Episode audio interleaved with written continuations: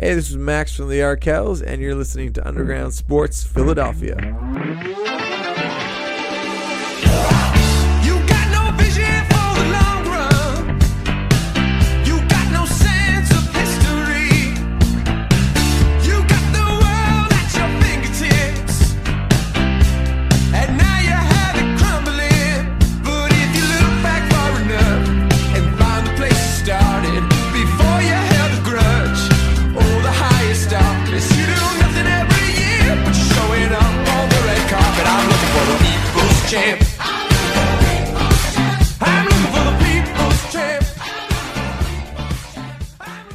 What's going on, everybody? We are live with Underground Sports Philadelphia, episode number 187. Kyle Bennett, Matt Castorino, live from Underground Studios. As always, show brought to you by Main Auto LLC, Ducharme's Pro Foot, Security 21, Wainwright Bernhardt Funeral Home, Paul J. Gillespie Incorporated, Bob Novick Auto Mall, Mark Ronchetti CPA LLC, and the Dental Wellness Center of Vineland. What's going on, Matt? Just living the dream, you know. a little bit of an earlier show today because we have the Mike Scott Hive tailgate later on today. It's going to be an absolute blast. If you're going down there to uh, the old Wells Fargo Center parking lot for the tailgate and all the shenanigans, let us know. We'd love to hang out with you. Let's dive into last night's Sixers game, though. A, a pretty solid win against the San Antonio Spurs. Gregg Popovich defending Brett Brown. And uh, just a, a win that I think was very much needed to just continue to uh, take the burden of all the negative off of this Sixers team. And interestingly enough, another game uh, where the starting five is not together. They've played 70 minutes so far this season. Um, Josh Richardson out with his like hip uh, flexor issue still. Uh, don't know his status for tonight's game as of yet, but I mean, it was a game Sixers were in control of pretty much the entire way, and Spurs have been struggling quite a bit this season on a pretty uh, pretty bad stretch here. So you'd expect to kind of take care of business against a team like that. This is not the same San Antonio Spurs that we're kind of used to seeing. This is a, a struggling team, and I think we were able to. It, it was a a comfortable performance. I think is is the way to put this one. And it wasn't exactly dominating. I thought Ben played really well, but overall it was uh it was th- these are the types of wins that you kind of like top level teams get on a team that's likely to miss the playoffs this year. You know, like this is this is what you're going for. Yeah, and uh, on Josh Richardson's status, Shams tweeted out uh, yesterday that uh, he was going to miss the game against the Spurs, and he's expected to be a game time decision today uh, in his first game against the Heat since being traded for Jimmy Butler. So we'll see if Jay Rich goes. Uh, it would be very nice to have the starting five against a very good Miami Heat team to start the season, and uh, it's going to be. This is one of those regular season games in my book that is kind of a test for this team. Yeah, we uh, haven't really had you know games against high level opposition since that like West Coast trip. Um, and I'm talking, you know, the Heat are a little better than I expected. To be very honest, I I, I think I was pretty loudly critical of why Jimmy Butler would even be going to Miami, but Tyler Herro's been a great rookie so far. I think the team's gelled well. Spoelstra's always been a, a pretty uh, pretty great coach, so no surprise that they're they're playing well, I guess. But yeah, they've they've taken I think a little bit of people by surprise in some senses, and um, it's it's a tough matchup. And you know, this is you could say it, it's going to be a uh, a potential preview for like down the playoffs line because this could be the the three six seed or the two seven. You know, I, I don't expect the Heat to really continue on, on this level, but um, it's a fun matchup. It's got great kind of uh, you know storylines with with the Jimmy Butler stuff. I am curious to see if Embiid's playing tonight because we we know back to backs he hasn't really been getting uh, that time, and I, I do think I, I would go with him tonight simply because I think you kind of have to. There's no such thing as a must-win game really in like NBA regular season, but um, I do think you don't really want to fall out in a very very tight East race right now, where it's sort of everyone's separated by you know two or three wins. You, you don't want to fall off to a, a contender here. So I do wonder if Embiid gets a look, especially since they've been pretty careful this season. He's already missed a few games from suspension and, and rest. Um, very curious to see if he plays tonight. But this is a, this is going to be a really really fun game. I feel. There was a quote uh, that was put in a Derek Bodner article that came out this morning uh, from Embiid that said load management. That's some BS. Embiid said, "I want to play every game. I'm tired of sitting." Yeah, I mean, he said this. That, that- that's not a new attitude from Embiid, um, and that's part of when I talked about him maturing a little bit. I think that's uh, that would that would be included. You know, at the end of the day, he's our most valuable asset.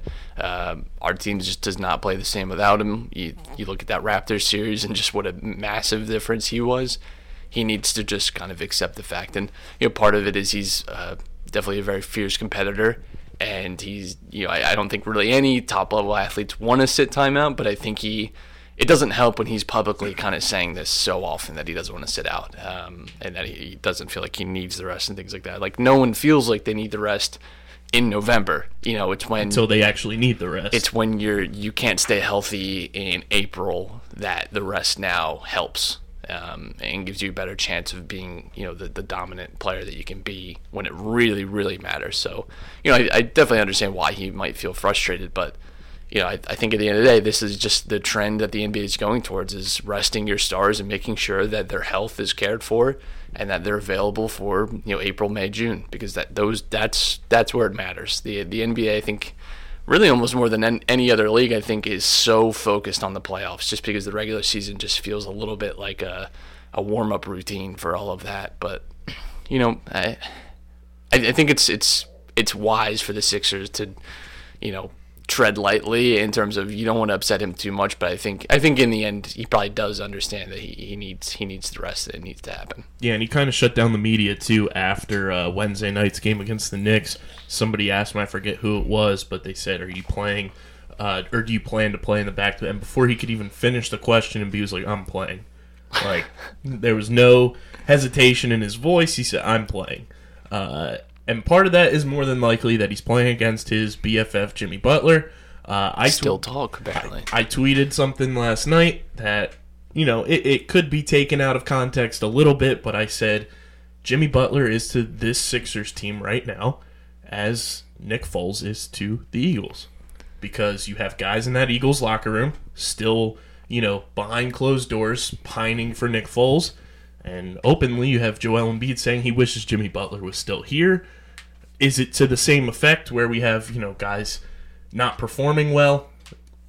Not really, but it's something to think about because it's obvious that Embiid, who is your star player, is not quite thrilled that some of the guys that were on this team last year are not here right now.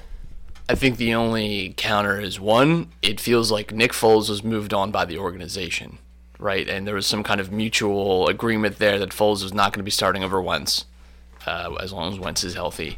And they were going to do what was right for Foles in that stage of his career. Whereas Butler, it felt like, was more at odds with the Sixers. Like, it felt like he made the decision to leave, right? Like, this was his choice. And not only that, but I think the difference is Foles just happened to win a championship, and Yes. the MVP of that championship, Jimmy Butler, didn't deliver that exactly. Um, I think the NBA though, like I- think there's tons of friends, you know, throughout the league. You know, you had like, uh, like the the banana boat team, right? Like you have all these guys that work out in the summer together, that play pickup together, like you know, again, like Kat and uh, and Ben Simmons, like you know, stream together and play video games. Like these guys all know each other, and um, especially now as the generations get newer, like these guys have all played AAU together. They've been on like you know the youth teams, these all, all these all star teams by the time they're like 17 years old. They're all very, very aware and, and build these relationships. So I get why Embiid, you know, like probably still uh, still talks to him. It's still someone that he had a bond with. I don't read into it too much in, in the sense that like, oh, you know, like this could be an issue down the line, or like it's it's some foreboding thing. Um, just because to me, I think NBA players are they're much more open about having relationships with kind of you know rival teams and rival players you know and uh, that all disappears obviously when it's on the court but um, I I do think it's it's a league that's pretty open about the fact that its stars are all all best friends pretty much Yeah, so uh, Embiid says that last night, and then uh, before the game yesterday, Gregg Popovich comes out to uh, you know a media scrum, and they ask him about Brett Brown, and flat out said uh, fans don't know jack squat about you know who their coach is or whatever. He said Brett is one of the the best people he knows, and that Philadelphia fans should be uh, you know, grateful that he is our coach. I certainly agree. I think Brett is a pretty damn good head coach. Uh, but to get that gleaming praise from his, uh, you know, former, you know, head coach that he was on that staff with San Antonio and still getting that praise, even though he's uh, no longer with the organization, I think is very telling of uh, the type of coach and person that Brett Brown is. Yeah, I mean he's. Um, I I think he. I've, I've we've talked a lot about Brett and his strengths and weaknesses, and you know how we feel about him. And I've always felt that uh, he's he's pretty good. And I think his his greatest strength is the chemistry that he builds in the locker room. And I think you could almost take that Jimmy Butler quote as a way of. uh, In, in a way, that's commending towards Brett that a guy that was here on a shortened season and ultimately left you know your star player still has a healthy relationship with and clearly was able to build a strong bond with. Now that's obviously not all down simply to Brett to his like you know making, but he clearly fosters an environment where these guys can get along well. And that's important. I, I think that's just as important as, as what you do, you know, tactically and you know within the game and running plays. I, I think if you can create a good chemistry and a, and a good feeling within your within your locker room and with all the guys that spend a lot of time together, that's really really important. And i, I do think that's uh, he has a, a, good emotional intelligence. And i think a lot of people that come out of the spurs you know kind of coaching tree do. Pop himself is, is very similar. So yeah i mean it's high praise. I don't think i don't think there's a single uh, current nba coach that you would be more happy to receive that kind of uh, endorsement from than than pop. So and I think he's also definitely always going to say that about Brett because they were together so long, and he's certainly not going to come out and say, "No, Brett sucks." You know? well, actually, no, he would, he would, but Yes, he he, would. he would Bob say it is very, the one guy Yeah, that he would. would. he would say it very sarcastically, though. But yeah, I mean, it's it's good to hear, and I think again, Brett has gotten some at times needless criticism and sometimes some deserved criticism, but overall, I, I don't know how you look at uh, a lot of this and think this is Brett's fault. Um, I think he's a guy that has constantly been asked to do um, a lot of work with very little tools to, to actually accomplish it. And I feel like he's at times even overachieved for considering the, the position that he's found himself at times. You know, um, I, I can't think of really any other NBA coach that has had to deal with the not only the expectations that he's had, but also the constant roster changing. Again, you know, we talked about how this was like the the fifth version of this Sixers team this season, and again, they, they this you know brand new starting five that we were all really excited to see has only played 70 minutes together so far this year, and you know we're still in an early season, but you know like you- you're still not even getting all, all the guys that you want. It's he's constantly I think had a little bit of an uphill battle, so. Uh, yeah, I, I have a lot of faith in Brett, and his team's in a good spot too. By the way, like ten and five, like that's Remember when the sky was falling last week? When I we do. Seven and five. Yeah, I do. When we lost to some good teams, and you know you're gonna you're gonna go on some some streaks in this league. When the whole starting five still wasn't playing. Yes, when we were missing our, our best player for two of those games, and we were on a, a West Coast road trip, and yeah, I don't know. You know, people people will overreact, and people will overreact positively too. By the way, too, people can be a little too uh, overexcited about this team at times, but. Uh, you, you have to take, I think, just everything. Uh, it's so cliche, but take it one game at a time with this team, you know, and and that's that's kind of where we're at. And we know the strengths, we know the weaknesses, we know what this team is and is not good at. And uh, you know, the only I, I think the only thing you can do is just sit back and enjoy it because it's still fun to watch. I still love watching this team, which is great. Exactly. And uh, tonight, obviously, the ten and five Sixers taking on the eleven and three Heat. What are your expectations for this game, Matt? Because I think it's going to just be a, a bloodbath. I think these teams are going to go back and forth in like a heavyweight, you know, showdown at the Wells Fargo Center. And uh, I think, you know, basketball is a game of runs, but I think this game is going to come down to who can create the most out of the opportunities that they have, uh, you know, with the ball, limit the turnovers. And I think that's going to be huge for the Sixers if they can limit the turnovers against this Heat team that can absolutely, you know, shoot the roof off of the off the building wherever they're at.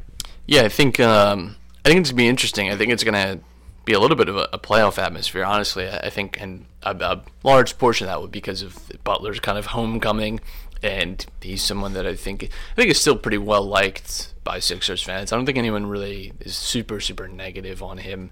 Um, but it won't stop people from booing him. I'm sure. I'm sure he might get it. He might get like the Wayne Simmonds kind of mix, you know? Like, Yeah. You know, a good cheer because everyone kind of still has some goodwill towards him, but you know, boo him because it's fun. And because Mike Scott told them to. yeah, exactly. So uh, you'll have that going. I think with the Heat too, we've kind of had this not really a rivalry, but but there's you know we had that playoff series in our first season, kind of as contenders again. That got a little heated at times, you know, and uh, with Ben in that series, and you had masked Embiid there, and there's no Whiteside, which would definitely make this like a Justice Winslow's still there. yeah, Justice Winslow, like you know, trying to break Embiid's mask.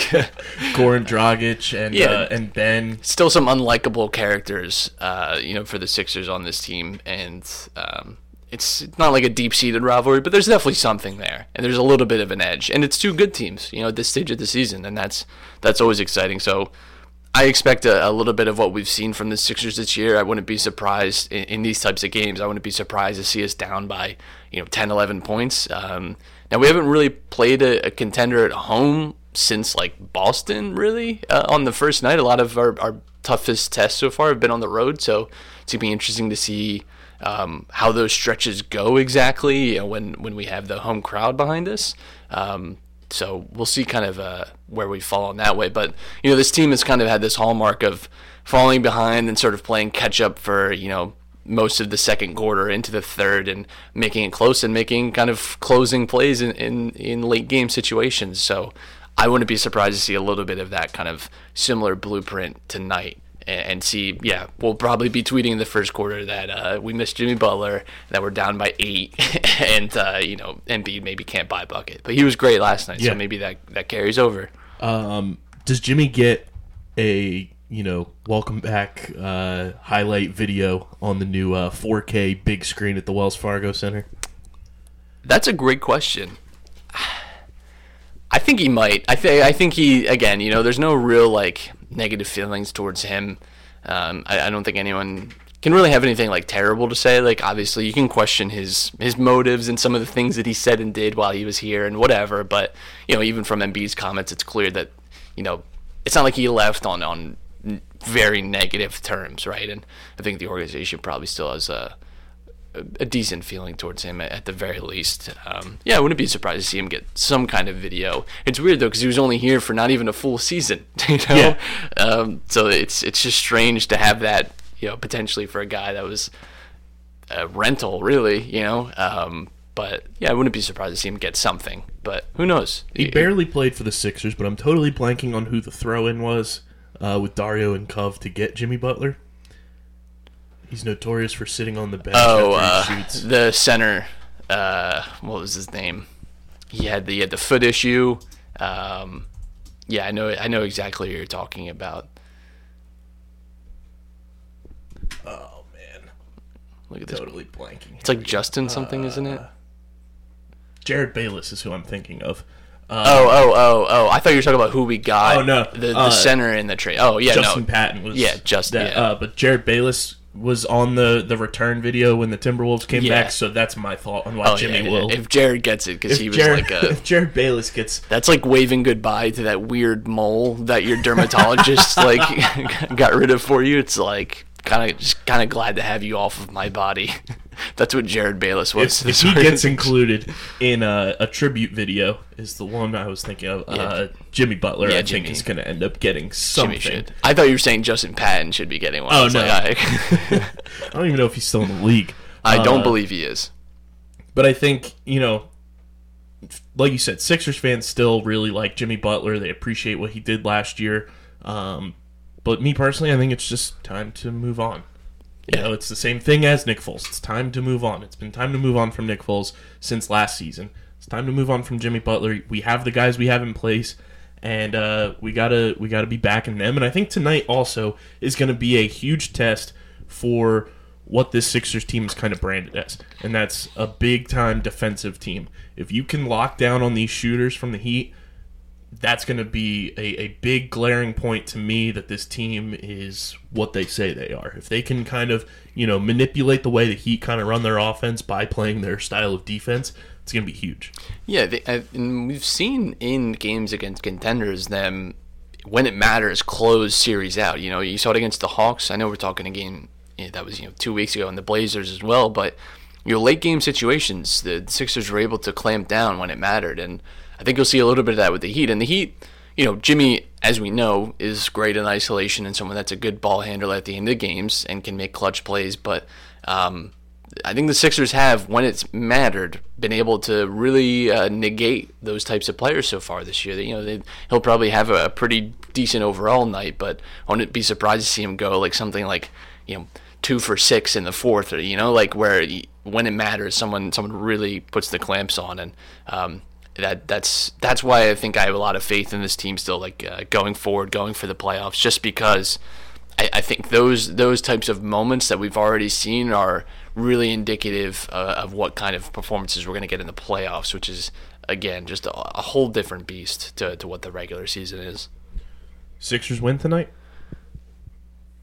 Yes, they're they're not typically very good on back to backs, and part of that is because Embiid's usually rested. But uh, if Embiid plays tonight, I feel really good about it. Um, just because I think this team's rolling. I think they haven't really had a, a performance this season so far, like where across the board I was like, wow, that was absolutely terrible. They've had you know bad stretches and bad some bad individual performances, but I think. Uh, I think if Embiid plays, I, I would I would feel pretty good about a win. Um, no Embiid, uh, I'd give us I'd, I'd give us like a sixty percent shot with Embiid playing, which is good, you know, against a, a pretty decent uh, Miami team. I also thought it was interesting last night uh, during the third quarter. Alaa was talking about when Embiid was getting ready to check in, he had that heating pad on his knee, and I think that's something new that we typically haven't seen on the TV broadcast. Uh, maybe pump up the heat a little bit in the Wells Fargo Center. Yeah. Uh, but I think that's That's when also, LeBron comes to town. You want to give him the cramps. I also think that's a good sign that uh, you know he's taking the precautions during a game to make sure that you know he's feeling right, he's feeling good, and that uh, you know a surgically repaired knee is going to be at the best it can be at that point in the game. Yeah, we. I think we've always kind of seen Embiid though getting worked on. Uh, he's almost like an NFL player, where it's like you Yeah. see him on the bike and stuff, or now like going into the blue tent. He's always been someone that's always getting like stretched out, and they always cut to because he's always going to have an intrigue about his injuries and his health. So. Uh, I think the the Comcast Sports people know to cut to him if you know a trainer's stretching him, and because it's something to talk about and, and something to, to clip. So I, I I think a lot of NBA players probably have things like that happening. You know, when when they're resting and waiting to come back in and keep them hot. Uh, with Embiid, it's, he's always going to have this like extra magnifying glass on him. But yeah, you know, it's it's and and that's why load management is so important with Embiid is because he is someone that's going to take a little more care than the average NBA player because of his size and because of his injury history. So it is important that he continues to to buy into that sense and that the the Sixers team takes good care of his his physical self uh, moving forward. Totally agree, and uh, I agree. I think the Sixers get a, a big kind of statement win tonight, and uh, it's be, gonna be great to, to kind of roll into this weekend, this big Philly sports weekend, and then roll into the Knicks early next week with uh, a good record and a good win. You know, Yeah, because after this game, they go on the road on Monday to Toronto, and then uh, a little Thanksgiving Eve matchup at home against the Kings, Yeah. and then uh, Black Friday up in New York against the Knicks. Uh, will Ben Simmons hit another three against the Knicks? That we'll uh, we'll wait to see on that, but I think the rest of this November schedule is is pretty manageable for this team too. Is like we said, Toronto, Sacramento, the Knicks, and then you end next Saturday on the uh, back end of another back to back at home against the Pacers, which I think is going to be another you know kind of litmus test in a sense for the Eastern Conference. And uh, I think the uh, the Sixers have a, a nice end to the month of November going into uh, the winter months here for uh, their schedule. Yeah, and again, a lot of home games, which is important. You kind of uh, lower that that travel fatigue that you get sometimes, and um, yeah, it's it's good. It's a it's a good schedule going forward that you think you can pad a little bit of wins here and there. It's very beatable teams, and you get some some good kind of uh, more highlight worthy ones, ones you really want to catch. So that's uh, it's a it's a nice mix for the Sixers for the Sixers now. And you talked about this big Philly sports weekend, Matt. Some things you just can't script. And uh, yesterday, as I was tweeting out our Eagles enemies season preview uh, with Michael-Shawn Dugar from the Athletic Seattle. Obviously, we know Russell Wilson is the quarterback for Seattle. And I was getting that iHeartRadio uh, link to tweet out. When you open the iHeart app, music just automatically plays for you. Future started playing as soon as I opened the app. You can't make this stuff No, up. You cannot. Um, but Eagles Seahawks tomorrow at one o'clock, biggest game of the season thus far, in my opinion. And uh, the the biggest concern is that Lane Johnson has been ruled out, uh, still in concussion protocol. So Andre Dillard will play right tackle, and uh, he had a not so great quote uh, to the media yesterday saying. Uh, they asked him what it's like from moving from left tackle to right tackle, as he's never played right tackle in his career uh, college, high school, and now in the NFL. And he said, he asked the, the reporter, what hand do you write with? And he said, right. And then uh, Andre Dillard said, right with your left. Not the best vote of confidence. Uh oh. you know, I I think I'll be honest. I don't think many people do and should feel very confident going into tomorrow to begin with. I think even if everyone is healthy, so it's uh it's going to be an uphill battle. But you know what? We've also seen this team kind of pull out big wins when we didn't expect them to. I can remember being very negative about their chances of going into Buffalo, and that was a, a monster win. And not that Buffalo and the Seahawks are the same team, but I think they're similar builds, and that they have a good quarterback who who is a mobile threat. Um, you know, some decent offensive weapons. I think the Seahawks are, are better placed in that regard, and then a, a pretty difficult defense. You know, and obviously now you have the advantage of being at home. It is a better team, the Seahawks, than than the Bills, but I don't think there's any reason there's no reason to believe that the that the Eagles can't win, right? Like, because of course they can, but it's just I, I think if if you're talking probabilities, if you're talking odds, I I, I know the Eagles are technically favored, but uh, I I just I I- think this is such a tough matchup. I think the Seahawks are so good. I think Russell Wilson is kind of like the last player you want to be playing in the league right now, outside of like Lamar Jackson. Um, so that's not great. and I I I also think the stakes could not be higher for this game because you really cannot lose. That that's the deal here too. I know um, the Cowboys had the Patriots and Tom Brady apparently is questionable now. He's got some elbow issue. I don't know. That only makes this I, I think much much more meaningful for for the Eagles because I think if you lose and the Cowboys somehow pull one out, you're I, I hate to say, but season's season's done at that point. So Well, I'm going to go over the injury report here, but it is also, as I was listening to our friends at the Go Birds pod this morning, it's ESPN playoff machine season, so we can kind of navigate the way if the Eagles win or lose this game to see if the playoffs are still in our hands. Uh, but the Eagles Friday injury report Nelson Agholor did not participate with a knee injury. He is questionable. Uh, Rudy Ford, abdomen injury. He is out. Lane Johnson, like I said, with the concussion, he is out. Jordan Howard, Alshon Jeffery, both were limited with their respective injuries to their shoulder and ankle. They are both questionable. I feel like they're going to be game time decisions more than anything else. Uh, Nigel Bradham, for the first time, a full participant, so he is back, and I think that is huge for this defense. And then Jason Peters uh, was a full participant, so he will also play. Um, Nigel Bradham being back, though, I think is a huge X factor for this defense as they uh, get set to take on a team that is very wide receiver heavy, but they do use the tight end in the red zone. If you can kind of use Nigel Bradham in that area and use him to kind of spy on Russell Wilson too, uh, with his speed, I think Nigel Bradham is going to be a big X factor for this Eagles team. Absolutely, and I, I think you you want to get as many people back and healthy as possible for uh, for a game like this where your season's really on the line. So um, this is going to be this is going to be a game for sure. It's weird that this game got flexed. I know that like Green Bay and the Niners is like that's that's a really big game too, but it's kind of strange this one got flexed to, to the one o'clock as well. It's very Well, they went all eyes on 425 when New England and the Cowboys are playing because Yeah. that is the uh, the cash cow game. But like, I feel like this is also like two very dedicated, fan- like, and people are interested in both of these teams, like nationally. I know the Patriots and Cowboys also have a similar type of appeal, but I don't know. It just it just feels weird Yeah. that, that this game got flexed like it did. I honestly think it got flexed because the Eagles ended up losing. yeah, If the Eagles won that game against New England, I think it stays in the uh, the primetime spot.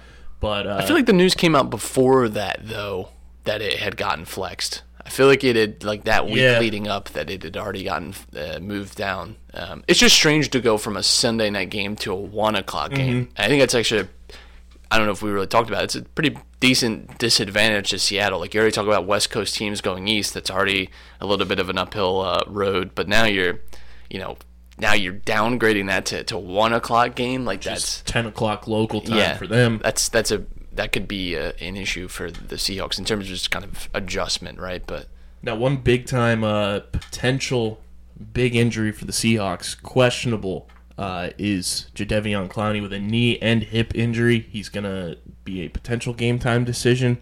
If Clowney can't play, where he would be going up against Andre Dillard, that's going to be a huge boost for this Eagles offense, where they don't have to face one of the elite pass rushers in the NFL, who they could have also had before the season, uh, especially with Dillard playing a position that he's not comfortable with. Yeah, yeah. I, as we said, you know, you want everyone from the Eagles to be healthy, and you wouldn't mind if uh, some of the Seahawks maybe took a took a day off because they deserve it. You know, I think just take the rest. no need to overexert yourself. So uh, let's let's tinker with this here playoff machine. By the Uh, way, I left Marlon Mack in my starting lineup on Ooh. fantasy, which was just sick. Uh, we're gonna go through each week, and uh, obviously this week Eagles Seahawks is a huge matchup, and uh, just kind of figure out if the Eagles still have a path to the playoffs. Uh, if they win or lose, obviously they do if they win, but if they lose, it'll get a little trickier. So uh, let's just kind of navigate with some of the games that don't necessarily affect uh, this matchup, but it's going to be tough if they uh, if they lose this game. They're definitely going to have to win out, and they're going to need some help along the way.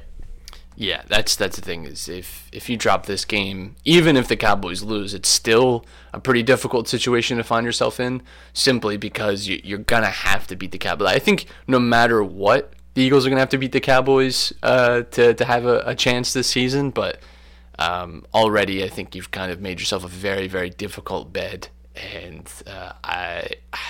I just think it's so hard to get out of this hole right now. I really do because I, I just think it's already kind of not really in the Eagles' hands because if Dallas wins out, then it's it's obviously over. But um, so to already kind of have your destiny taken away a little bit is is difficult. You just kind of have to pray for some Cowboys' uh, poor performances, but you know it's not fun to say, but the Cowboys have been kind of putting teams away. And I think some of the games that, that they've won, the Eagles in the same situation probably would have slipped. You know, they they were able to put now obviously Matt Stafford was hurt for that Lions game, but they were able to put the Lions away where the Eagles weren't, and were able to, to capitalize on mistakes and, and win that game. And um, I'm not sure that the Eagles, even against a second string quarterback, would have really fared all that much better because they, I don't know. I, I just think um, it's it's a, a very very difficult situation, and you're just gonna have to hope that the Cowboys, uh, uncharacteristically, in the past few weeks, they've they've turned it around since dropping those few games. Um, have to have to lose some close affairs against some good teams, but I mean the Patriots can absolutely beat them tomorrow. There's no doubt about it. Now the biggest uh, matchups come this week and next week because the Cowboys host the Buffalo Bills uh, on Thanksgiving. So you would need Buffalo to win that game as well. If uh, the Eagles end up winning this week against Seattle and the Patriots beat the Cowboys, you also need Buffalo to win on that short week uh, on Thanksgiving at Dallas, and then obviously the Eagles get that hopefully easier matchup against the Dolphins in Miami, and uh, that would definitely help. Uh, you know, moving forward uh, as Week 14, the Cowboys play Chicago, and the Eagles uh, play Monday Night Football at home against the Giants before uh, you know Week 15 comes around, and the Cowboys play the Rams. Eagles play Washington, and then that Week 16 matchup more than likely is going to determine who's going to the playoffs and who's staying home. Yes, and that's. Uh, I mean, you trust the Eagles in a big game, but they already had a, a big national spotlight game against the Cowboys and got absolutely toasted. So I don't know. this the identity of this team is very strange right now, in which they they show up for some of these big games. You know, I, I think they were right there with the Patriots last week. You know, we talked about that Buffalo game. I know it wasn't that wasn't an absolute like barn burner type situation, right? But came into a very difficult opponent at that time and and put them down on the road. Um, but then you look at some of the other performance, even opening day against the Redskins. You know, like they, you know, go down early and kind of have to fight their way against a team that's absolutely awful. Uh, this they're so so bipolar. This team, like it just you cannot you cannot say with any confidence what what Eagles team you're seeing week to week, and you know, I, I think also you talk about some of the big mistakes that have been made this season on an individual level. Um, I just don't know how people can have uh, a lot of faith, especially blind faith, in this team. You know, going forward. Yeah, so obviously it starts this week, Eagles and Seahawks. Uh, make sure you check out Eagles Enemies, the weekly series we put out with a member of the media from the Eagles' opponent. Uh, went up yesterday with the Athletic Seattle's Michael-Shawn Dugar. He was an absolute blast to uh, kind of break this game down with, and it's a similar type situation to the Patriots, where this Eagles team has to utilize the running backs that are healthy. Sounds like Jay Ajayi is going to have an actual role this week. Uh, and then you got to use your tight ends. The the Seahawks can be beaten uh, by using your tight ends, and luckily the Eagles have two of the best in the league right now. So use them. Don't go away from it. Don't go away from the running game like you did against New England. And I think you'll find a lot of success on offense. You can't try to force the ball to guys that you know aren't going to catch the ball. And honestly, Carson's got to be more accurate with some of the throws he made last week that game, you know, was in our hands, and uh, Carson overthrew three straight passes, and then it ended up with that Nelson Agholor drop in the end zone on fourth and goal. But Carson's got to be more accurate. He's got to be better. But it's also a team sport, and everybody has to step up. Like this whole game can't just fall on the shoulders of Carson Wentz and it be the end all be all. Everybody on this team, for who is here, has to step up in order for this team to come out victorious against the tough Seattle team. Absolutely, you're gonna need a, a much more well balanced effort. And yeah, you know Carson, I think it, it did kind of get lost in, in all of the Agholor fervor that and uh, that last throw um, still wasn't great. I know Agholor didn't track it very well, but it still wasn't. It was, you know, he he has made some mistakes, and I think, but you also have to remember that Patriots defense is like unbelievable. You know, like at the end of the day, like that's one of the best defenses you're going to face all season, um, if not the best, honestly. And that's even with them having some injuries and some people out. So it's like, you know, you, you kind of have to keep that in mind as well. Like you're not going to have uh, you're not going to have stellar performances every single week when you when you play a team like that. You look at how a lot of quarterbacks have struggled against the Patriots this year. It's not totally shocking that that Wentz had some bad throws, but yeah, you're to need. You can't really afford mistakes uh, against the Seahawks team because they'll they'll punish you all the same. Yeah, so uh, one o'clock should be fun. And uh, Matt, ironically enough, as we sit here, uh, still in the month of November, we've had some Major League Baseball signings in free agency just by the Chicago White Sox, though, as they signed Yasmani Grandal to a four-year, $73 million contract. Kind of helps set up a little bit on how the uh, the Phillies will gauge this JT Realmuto extension. Uh, Grandal gets the highest contract in White Sox history, and then they go around and they re-sign their uh, franchise player Jose Abreu to a three-year, fifty million dollar contract. But the big news regarding the Phillies, a lot has come out recently. Uh, most notably, Brad Lidge was on uh, MLB Network Radio, and uh, this is what Brad Lidge had to say in terms of the Phillies and one Gerrit Cole. That's feeling confident, ready to kind of keep going up, which I, I feel like they really are.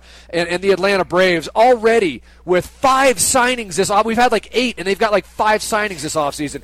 So they are clearly, we just heard from Shane Greene, they are clearly trying to step on the gas and make sure they win this division again next year and advance in the postseason. So um, Case, I guess answering all of it, it, it does depend on what the Nationals do. It also depends on if the Phillies go out there and land a Gerrit Cole because that possibility is real. The Phillies are absolutely looking at what it's going to take, and they are saying, "Let's do it. Let's match it. Let's let's go out there and see if we can land this guy." And I know, of course, the Yankees are in, and we hear that, and the Angels and everybody else. I get it. The Dodgers, fine, but I'm just telling you right now, the Phillies are going to throw out some sick money toward Gerrit Cole, and they could very well end up landing him. If that happens, it changes the division entirely. With- So the uh, the 2018-2019 off season mantra was stupid money. Brad Lidge dubbing this one sick money. Stupid six, and next offseason will be sexy money. Now, I, I find this interesting because Brad Lidge is around the organization a lot. He's around a lot of the front office people, so it's not like he's just pulling this out of thin air. Uh, what are your thoughts on on this uh, little statement from Brad Lidge on the radio airwaves of uh, MLB Network Radio? Um, it kind of is in line with everything we've heard. It's not like they've sort of conceded about not getting Gerrit Cole. I just think if you're asking me for odds on favorites, it would be the Angels and Yankees. So it's it's not necessarily new information. It's just you're kind of hearing it from another source now. Like, yeah, they're in on Gerrit Cole, and there's other teams, of course, but they're gonna they're gonna be competitive in this race, and that's obviously good to hear. You don't want to hear that they're like, yeah, we're not landing him. We don't have the confidence. We're not going to spend the money. Um, I just personally feel that uh, the money, like I think the between the Angels, Yankees, and Phillies will all probably throw sick money at him, um, and it'll be more of a decision for himself, like where he wants to be, where he sees either if he wants to be closer to home or if he wants to play for a great team. I think we just have to be very realistic about the the very plain truth is that the Yankees are a better baseball team than the Phillies right now, and he's more likely. Uh, sorry, sorry, Liverpool. Okay, Liverpool just scored. Um, and that they're more likely. If you're asking me who's going to win a World Series next year, the Yankees or the Phillies, I think you have to be very honest and say the Yankees are much more likely sure. to do so. Um, so it, it's it's never been a question for me that we're not going after Gerrit at all. It's just that there are people in better positions. Um, but you know, like like I, he's totally right in that if you do land a Gerrit Cole, that does change the landscape. But my worry is that you're almost putting a little bit of to, to, to be cliche, your eggs in your basket here about this, and while everyone else is kind of doing these on on the fringes, on on the edges work, which has separated a lot of teams i i across all sports. When you kind of make these on the margin signings, these guys that make a lot of sense are going to plug valuable holes. I worry that the Phillies are going for, to use a baseball analogy, the grand slam here when they just need to get on base. Like I, you know, like you don't not that you don't need Gerrit Cole, right? But I, I do feel like, and I worry that maybe there's a little too much tunnel vision about the sick money and not the fact that we need three additional pitchers besides Gerrit Cole and we need bullpen help. Like these things are, they're like they're not, they're not going to go away just because you get Gerrit Cole, right? You know, we already have an ace, and he he was even struggling at times last year, and he even won as good as he ended up being last year. He still had a, a great season. Was not enough to really push this team where you wanted it to go. You signed someone like Bryce Harper, who had a great season, still was not able to push this team further. Like if it, you can have all the top level talent you want. Ask the Angels what it's like to have great top level talent.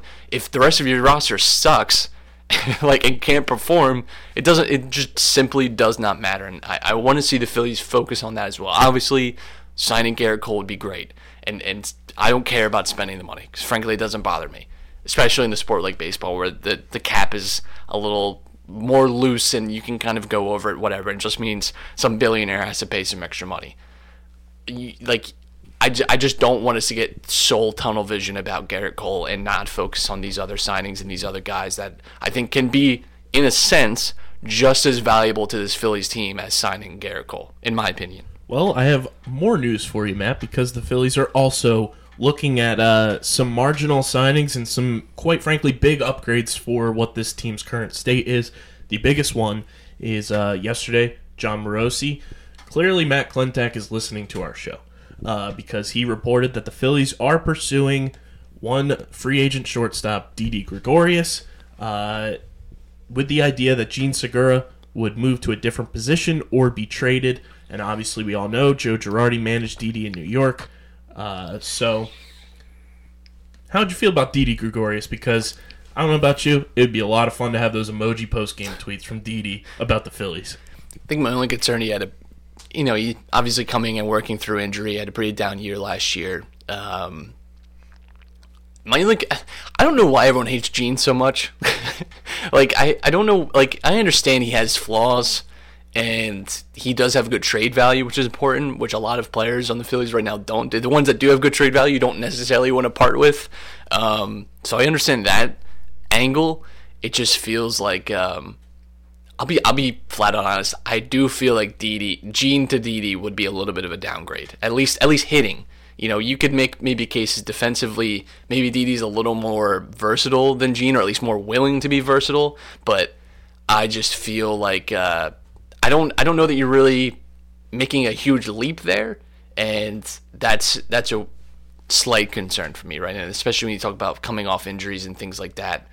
I don't know. I, I just think um, I, I like the idea, right? And I like the idea of also using Jean as a trade piece because I, do, I don't know that you're going to be able to throw money at every situation this offseason. I would imagine the organization's going to want to uh, try and trade for some pitching help as opposed to just solely signing it off of free agency because you could work yourself in a, a pretty large hole that way. Um, so I do like the idea of that. If you are going to sign Didi, of sort of plugging that hole to fill more stressing needs at this moment. Um, so that could be a positive for the Phillies, I feel. So here is uh, Didi Gregorius. I'd say the last couple seasons where he's really come on hot with New York. Uh, last year, only played in 82 games, obviously recovering uh, from injury. Had 324 at bats, scored 47 runs, had 77 hits, so almost one hit per game uh, on average, and uh, had 14 doubles, 16 home runs though in 82 games. You kind of multiply that by two. He was on pace for uh, a full season of his highest home run total yet, which would have been around 31, 32 home runs, 61 RBIs. Uh, he really found his stride in New York, and I don't know if that's because of the dimensions of Yankee Stadium as well, being a smaller park. Uh, which I mean, Citizens Bank Park is also very hitter friendly, so it would help him there too. Um, but I agree with you on the terms of just figuring out the whole Jean Segura thing because he's bounced around more than a Super Bowl in uh, this league, and you know, figuring out what you're going to do with him. It's not like his contract is minimal either. He's on a a, big kind of contract, so you'd have to find somebody willing to take on a lot of that. Um, but you know, and it's also a matter of figuring out what you want to do with Scott Kingery. Do you want to keep him as your super utility kind of outfield, third base, shortstop, second baseman type, or do you want to finally solidify his spot at second base? Because I think we all know Cesar Hernandez is probably not going to be here next year. So it's a matter of also figuring that out. So there's a lot of parts in terms of, you know, figuring out Didi. Or if, you know, if you bring in Didi, is he going to be your number one kind of off the bench type player that comes in defensive replacement, kind of uh, a nice, you know, bench bat type thing? You have to figure that out. My as well. issue with that though is I feel like we have five guys that are like that. I feel like we have five uh, average to above average MLB players when we need good to great players. You know, like you look at a guy, some of the guys like Jay Bruce, Dickerson, like the, these are guys that I don't think are bad players by any stretch, but are like corner already you're like borderline guys, and it feels like it, it's like it's kind of you pull your hair and you're like, what are we building here? You know, like it's just it's just sort of it feels sometimes like we're just kind of throwing everything at the wall and whatever sticks. And I feel like that's not a. I feel like we're, we're shooting bird shot when we need to be shooting buckshot. Like you don't need to send out this huge array of, of odds, right? That's what you do when you're a bad team. You know, we need to be a great team and identify real talent that is going to help us now and in the future. And by the future, I mean the next, you know, two, three, four seasons. Um, and I'm not sure that we're really maximizing every angle that we can right now, in, in my opinion, at least. But it is going to be interesting with Jean just because I- it's so strange because it felt like we didn't really even give up that much to get him in the first place. Um, and there was even some of that discussion about some of his like locker room issues in the past, and that he could be a little bit of a like a fiery character, and, and maybe not always like the world's greatest teammate. I don't think we really heard any of that this season with the Phillies. I don't think there's any reason to believe that that's continued. Who really knows, of course. I think but- he was liked by a lot Yeah. of the guys from the surface that we were able to see. And I feel like we got enough behind the scenes talk about the pitching this year that I feel like that was more the issue in terms of any kind of problems within the clubhouse this season and some personalities. It feels like most of the outfield and positional players seem to all get along at least enough that we haven't heard any like rumors or smoke. So that's that's good at least. It's not like he's you know someone that uh, you really need to ship out, but I just um I'm not sure what kind of value you get back for him, and I, I just think I think the Phillies are in such a weird position right now that uh, I it, it just would feel strange to move on from Jean so quickly.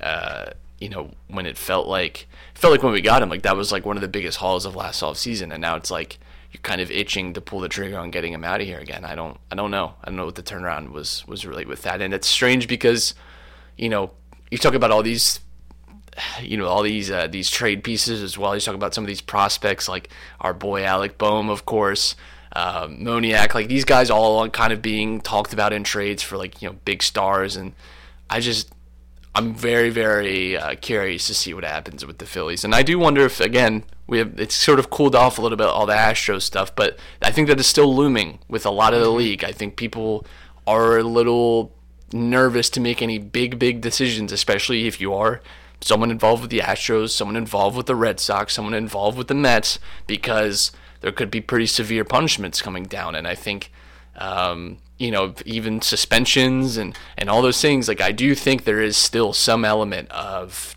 teams all kind of like waiting, like, all right, let's kind of see what happens with Houston first and what comes out. And, you know, let's not forget, too, it's not just the Astros that are doing this. I know everyone's piling on them, of course, but the original article was talking about how the Astros you know, they just happen to have like a whistleblower essentially, but that multiple teams are doing this. And, you know, you wonder if that lid is going to get blown off anytime soon either. Um, I don't think we have to worry about the Phillies because uh, if they were, I think they should just sell the team, maybe move them to the Expos. Um, because if we were cheating for the past two seasons and this is what we got, uh, we deserve to not have a franchise anymore. To be honest, I think that'd be a, a, probably the biggest indictment ever if we were stealing signs. We're still that bad. Uh, now, before I get to the next, uh, you know, potential Phillies free agent target, uh, which does regard the pitching, they also did sign their hitting coach, Joe Dillon, the Nationals, uh, former Nationals assistant hitting coach for the last two seasons, and uh, we saw what the Nationals hitting did this season uh, with him at the helm as the assistant, and then obviously two seasons ago, Bryce was there, so there's a, a connection there as well. Um, one thing I do have to bring up here, though, there was uh, I don't know if you saw this this Reddit post uh, about the Astros, and it's absolutely insane.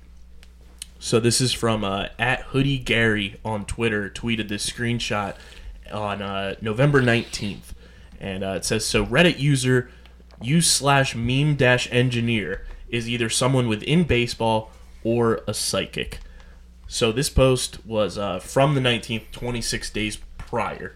Uh, so says, I had a dream a couple weeks back when the Astros were playing the Rays. So this was posted on Tampa Bay Rays Reddit as well.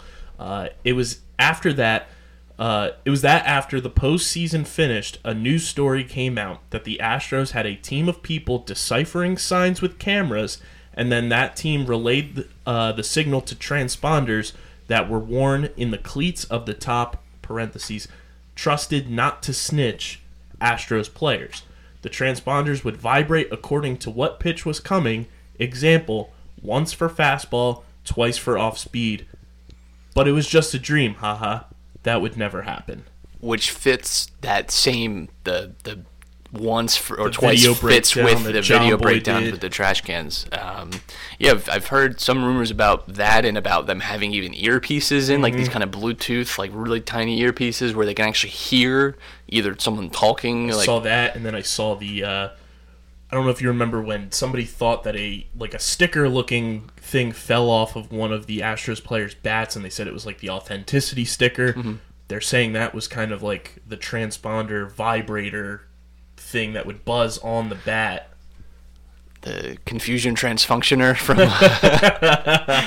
um it's like a, the, the rabbit hole goes so deep here. And yeah i mean in a world where we know that players have burners uh, where we know that front office people have burners who knows man? Like it could be anyone. Uh, i i wouldn't be shocked but um, again i who even knows when we get to the bottom of this and what actually comes of it right? I think the more we hear about it the more it seems like there's going to be some pretty pretty heavy punishments here. Um, and i think baseball will do well to make a, a pretty serious kind of ruling on this to really like stop everyone in their tracks from this. Not that you know and you think it's being compared a lot to the steroids era and you, know, you look at some of the suspensions that players got from the steroid era, you're talking full season, you know, bans, and you're talking half season bans, and that is something that on an individual level they they're making decisions usually like in the off season to kind of take these shots or pills or whatever. Whereas this is systemic within the organization with multiple people very deliberately you know gaming and cheating the system. You know my one argument about steroids has always been is that yes it can improve you as a player but you also have to put the work in still. Like it's not some magic pill that you just take and you're all of a sudden the incredible hulk. Like no you still still have to improve and still play. And um you know a lot of those players that did take steroids were still without the the enhancement were still great players themselves. It just put them to a, a, a next tier. Whereas this is a, a little different in that you have multiple players, if not every player, it seems, you know, kind of getting a really, really significant advantage. And I, I just don't. I, I, I'm so curious to see what, what the final punishment ends up being and how long it even takes to kind of work through all this. Because I think what you need too is everything's a little circumstantial right now. With with the steroid era, you could have you know doctors' office logs and you know people visiting certain places, and you know it took some people turning and snitching, and also like court like subpoenas and stuff like that. Whereas this so far, I know a lot of it does seem damning, but it still is very circumstantial. And it's also hilarious that uh, the whole TV monitor thing came to light in the, I believe it was the Astros DVD. video yearbook. It, was their World Series DVD that people got that literally- screen screen grab of the they like the the whole setup there with sunflower seeds astrew. Um, so good luck trying to convince anyone that that. That was just oh, that's only for they. They're trying to say that that's only for uh, video reviews and stuff. Yeah, for like, okay. um, which I'm not even sure if that was really like as much of a thing in 2017. It's not like this is from last season. Like it was that all happens in New York anyway. yeah, that's that's the point. Is like okay, like you know, it, it feels like, but again, it is like. I know it feels so damning, and it's like yes, but like at the end of the day, like this has to be as like clear cut as possible for there to be the punishments that MLB decides, right? Like they can't go off of oh well. Do you see that picture on Twitter? Like they're done. Like sorry, you know, Right. sell the team. You know, like it has to be. I think there's going to probably need to be more people that open up about this because so far we only have one player that even went on record. With two, actually. Now. Two, yeah, two.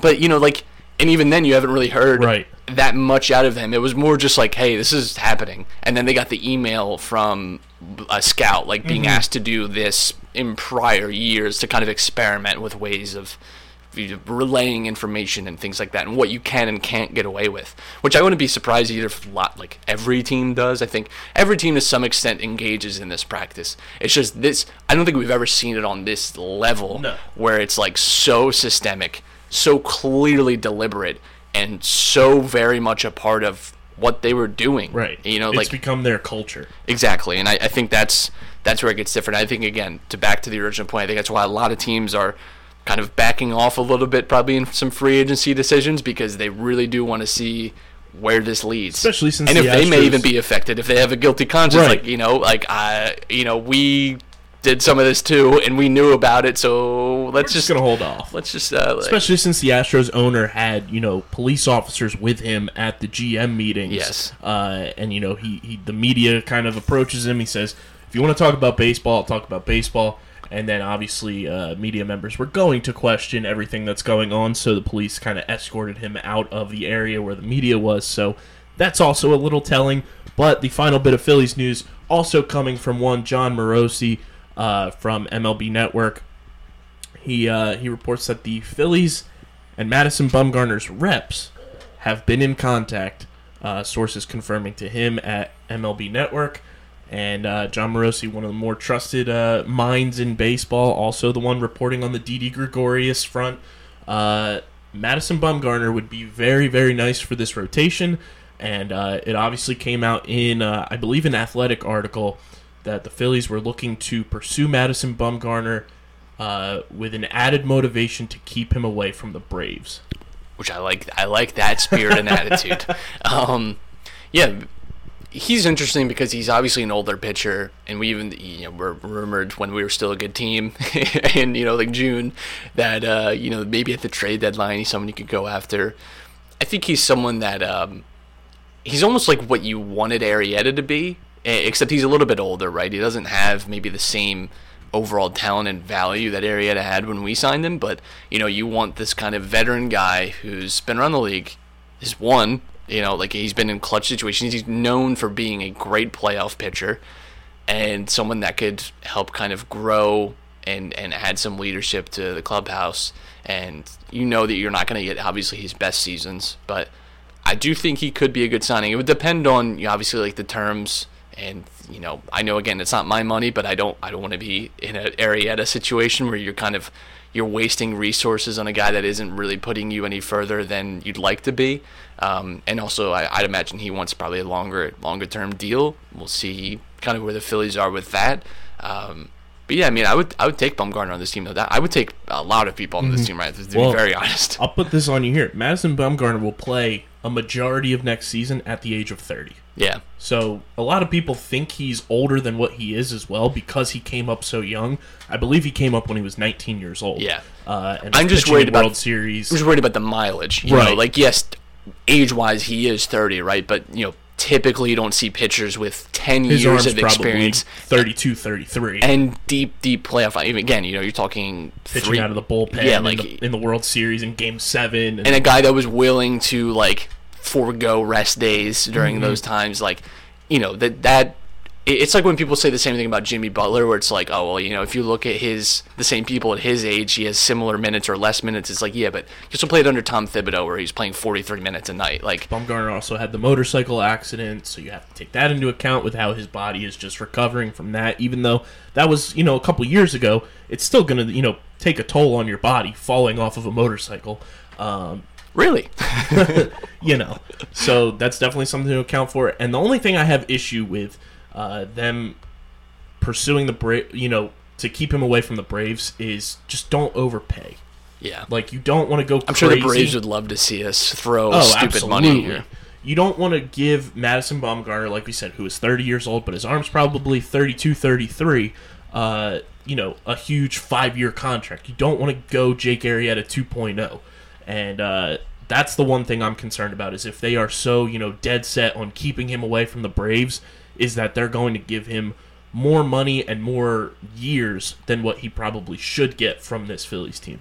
Yeah, I, I think that's a reasonable concern as well. But yeah, I'd, I'd absolutely take Bumgarner on this team. I think he'd be a good fit, and he still has value as a pitcher himself. It's not like he's solely like veteran leadership guy. Like he's, he can still pitch, and I think again, you know, the more guys you can have that have been in big situations, the better. So the the big thing for me with Bumgarner last year, obviously, pitching records you take them for what they're worth. He went nine and nine, still had a sub four ERA, has never had an ERA above four in his career. Uh, he pitched that would in- change as soon as he gets here. for sure. Has never and uh, he pitched in 34 games last year, which was tied for a career high, uh, which he also did in 2016 when he went 15 and nine. Um, and you got to remember this Giants team was not good last year, so his pitching record was going to be affected by that. But he did pitch uh, over 200 innings. Something this Phillies team needs is guys who can eat innings.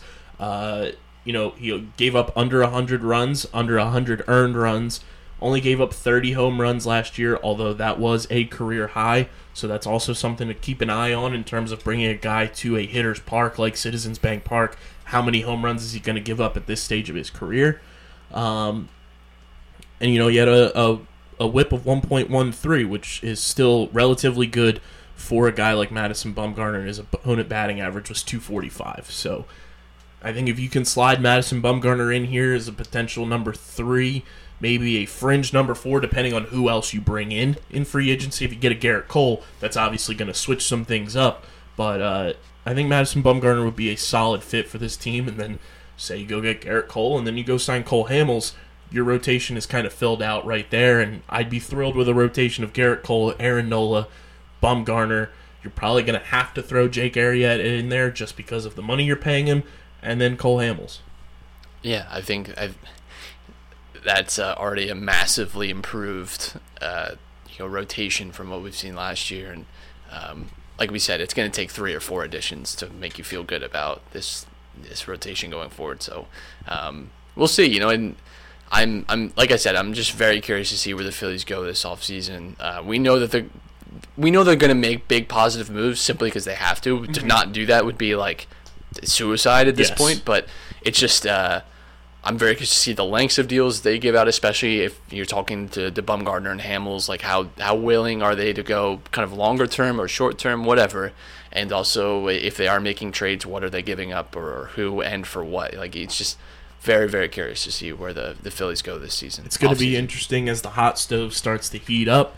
We will keep you posted on all things Philly sports on our Twitter page at Underground PHI. You can also follow us on Instagram at Underground PHI. Also, quick shout out to our friends at Signature Lacrosse, the official sponsor of our Outside the Box podcast for the uh, the old care package they sent our way.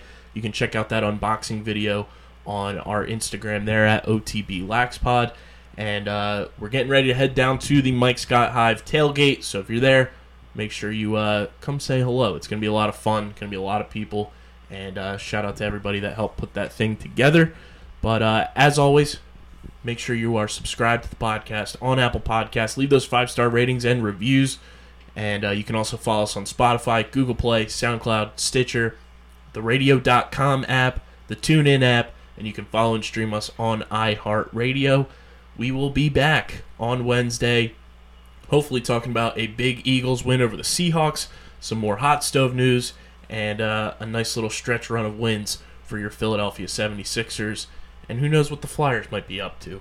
Uh, so until next time, as always, show brought to you by Main Auto LLC, Ducharme's Pro Foot. Make sure you check out their Black Friday sales coming up. It's going to be a lot of great deals over there. We're, we're going to be over there uh, very, very soon to do some shows and do some promo with them. So make sure you head over to Ducharme's in Vineland for all your Black Friday apparel, sneakers, all that good stuff. A lot of good deals going on over there. Wainwright Bernhardt Funeral Home Security 21, Paul J. Gillespie Incorporated, Bob Novick Automall, Mark Ronchetti CPA LLC, and the Dental Wellness Center of Vineland. This has been Underground Sports Philadelphia, episode number 187. For Matt, I'm Kyle. We are signing off. Peace.